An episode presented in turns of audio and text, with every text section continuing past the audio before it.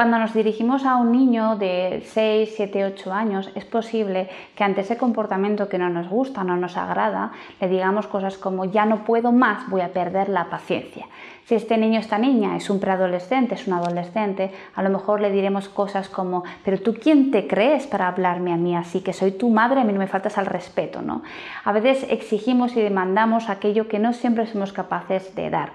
Cuando nuestros hijos no nos responden, no colaboran, no tienen un comportamiento que deseamos, esperamos, nos gustaría, hay cuestiones para trabajar, para aprender, para desarrollar que a lo mejor no estamos teniendo en cuenta. El hábito no está adquirido, la norma todavía no está eh, interiorizada, eh, eh, esa, esa habilidad social no está lo suficientemente entrenada y esa competencia emocional todavía, como puede ser la asertividad, la empatía o la resiliencia, todavía no están desarrolladas. desarrolladas. Por lo tanto, que un comportamiento que todavía no ha sido adquirido, no ha sido aprendido como un hábito, como una norma, como una competencia emocional, como una habilidad social, que ese comportamiento que carece de ese aprendizaje me saque de mis casillas, es algo que tiene que ver conmigo. Yo no estoy entendiendo que todavía mi hijo no ha desarrollado algo importante para su madurez, algo importante para su vida.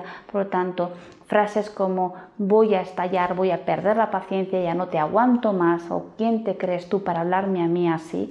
Son frases que esconden detrás miedo, pero no un miedo que generamos siempre, sino miedo a perder el control de la situación, miedo a no saber qué hacer, miedo a no entenderles, miedo a no entendernos. Por lo tanto, es algo que nos ayudaría, ¿no?, de alguna manera eh, entender qué es lo que pasa cuando mi hijo me mueve una emoción y yo no soy capaz de gestionarla, que salen frases que están cargadas de esta emoción tan desagradable.